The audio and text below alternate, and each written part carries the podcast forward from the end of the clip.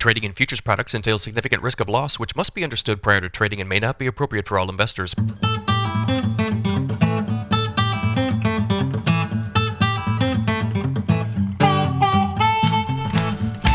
Good morning, everybody. It's Thursday, June 29th, 5:26 a.m. Central Time. Uh, grain markets a little bit quieter here this morning. December corn futures up two cents at 538 and a quarter. November soybeans up three and a half at 1268 and a half. December Chicago wheat up three at 689 and three quarters. December Kansas City wheat up three at 811 and a quarter.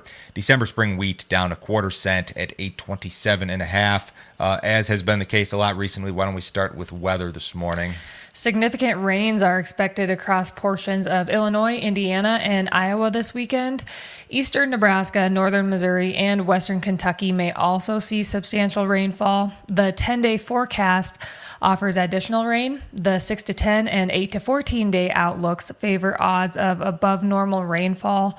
U.S. Corn Belt rains yesterday were extremely spotty and featured only light amounts. I think a huge chunk of what happens in the markets next week hinges on this rain event that's supposed to take place over the next 72 hours. If this thing is a bust and you don't get these rains in Illinois that they're talking about, there's some pockets of Illinois. Um, the forecasts are indicating like three inches of rain over the next uh, three days. If this event is a bust, I very much think the markets could uh, stage some sort of uh, recovery and substantial recovery early next week. So, you know, we'll be a lot smarter come Sunday night, would be my guess, but a lot is riding on this. Um, the forecasts continue to indicate that you're going to shift toward a wetter pattern here during the month of July. Uh, the 6 to 10, 8 to 14 day, um, this, these are just odds, but favor odds of above normal rainfall. So that's going to be the deal. Uh, that's going to be the deal. Now, we've got an acreage and stocks report tomorrow. Uh, we talked about it yesterday. We'll talk about it again tomorrow morning. That's another potential market mover. But in regard to the weather, this rain event, probable, possible rain event this weekend, that's going to be the big deal here. So, speaking of weather, uh, if you guys are subscribers to our premium content, you get one heck of a video every Sunday uh, evening. Joe, will you tell me about that? So yeah, I think I think as I mentioned, I think a ton of what happens uh, come early next week is going to hinge on the weekend rains. We do these uh, pre-open weather updates on Sundays uh, during June and July because we're in weather markets because the markets can react violently one way or the other on Sunday night into Monday uh, based on what happened in, in weekend weather, both rainfall and forecasts. So we send that out Sunday about 6 p.m. Central, an hour before the markets open. Uh, yesterday we did a video with Brian Split, ran through uh, corn charts, soybean charts, a bunch of other stuff. Looked for uh, support areas, resistance areas, some possible uh, targets for cash sales if you're a corn or soybean grower, that sort of stuff. If you guys want to see the premium videos, you get the videos, you get the morning newsletter, text messages. It's all included here. Go to standardgrain.com. You can sign up this morning. This is a $50 per month subscription. You can cancel at any time. There's no other fee, there's no other obligation. Nobody will try to sell you anything else. You can sign up this morning with your credit card, guys, on your phone or computer. It takes about one minute. Uh, piece of cake. Give it a shot, guys. USDA reported a flash sale of U.S. corn to Mexico on Wednesday. U.S. exporters sold 170,706 metric tons of corn to Mexico. Of the total, 149,366 metric tons is for delivery during the 2023 2024 marketing year, and 21,340 metric tons is for delivery during the 2022 2023 marketing year. The last flash sale of U.S. corn was was on April 14th for 136,000 metric tons of new crop corn for delivery to China. Okay, so this is 7 million bushels in total. Most of it's for new crop. A 7 million bushel sale is not going to save a piss poor U.S. export program. The book of new crop corn sales is bad. The book of new crop soybean sales is bad. This is a start. Mexico is about as reliable as they come when it comes to um, corn business in the United States. China has been good, and, and China's been the new, uh, you know, flashy object here the last few years. But historically, you go back, Mexico's always been um, like one of our most reliable, if not the most reliable, buyers of U.S. corn. There's been some of that those GMO headlines floating around again this week. Uh, that relates mainly to uh, white corn for human consumption, which is is that's totally separate from what we're talking about here. They're going to continue to buy um, corn for uh, feed usage essentially. So it's it's good news. Not a market mover by any means. We'd love to see some more of this. Canadian farmers have planted more wheat than expected, the most in 22 years to be exact. Year over year, plantings are up 7%. Farmers planted an abundance of wheat as they plan to capitalize on high prices, but yield may suffer due to drought across the Canadian prairies. Crops in southern Alberta, western Saskatchewan, and southwestern Manitoba are particularly dry.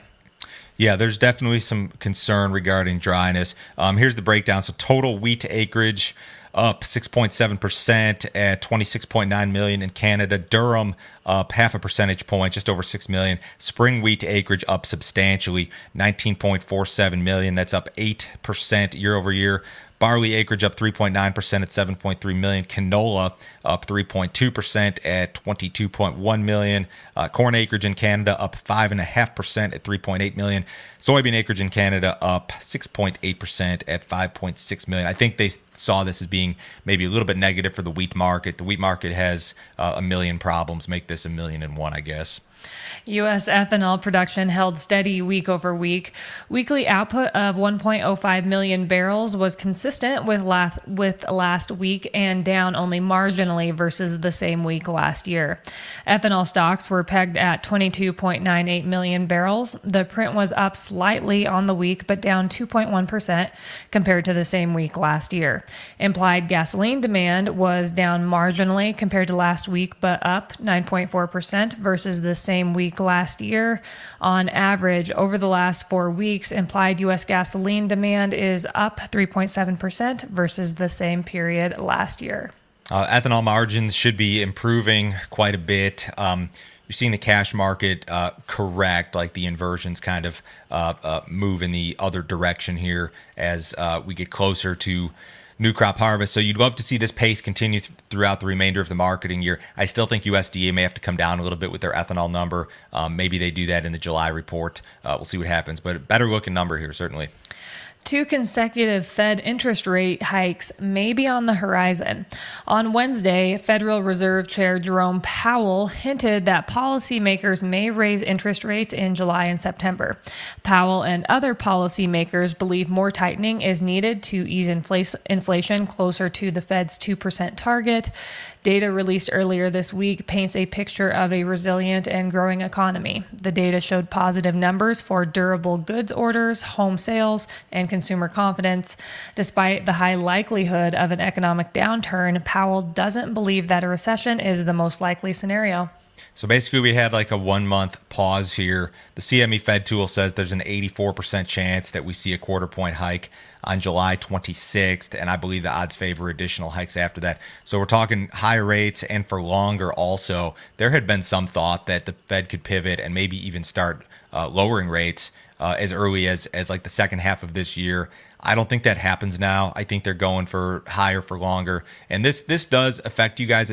Not so much in the markets uh, anymore. I don't think. I think we're past the point where uh, financial markets are reacting to, to, Fed hikes. But for those of you guys who borrow money, which if, if you're farming, that's the majority, um, this is going to continue to keep your operating money um, expensive, and, and, it may get even more expensive here over the next uh, several months, depending on what the Fed Fed decides to do. But yeah, you're looking at at least uh, one more rate hike here in July.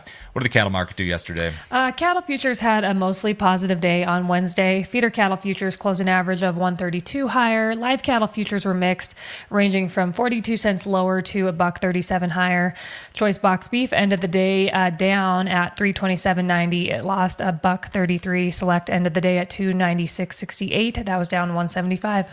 Outside markets this morning, guys. U.S. dollars uh, about flat. Stocks are up a little bit. Uh, the S&P's up 12. The Dow Jones up 92 points. Bonds off a little bit. Uh, crude oil is up six cents at 69.63 last trade in the August WTI. Have a great day today, guys. We'll talk to you Friday.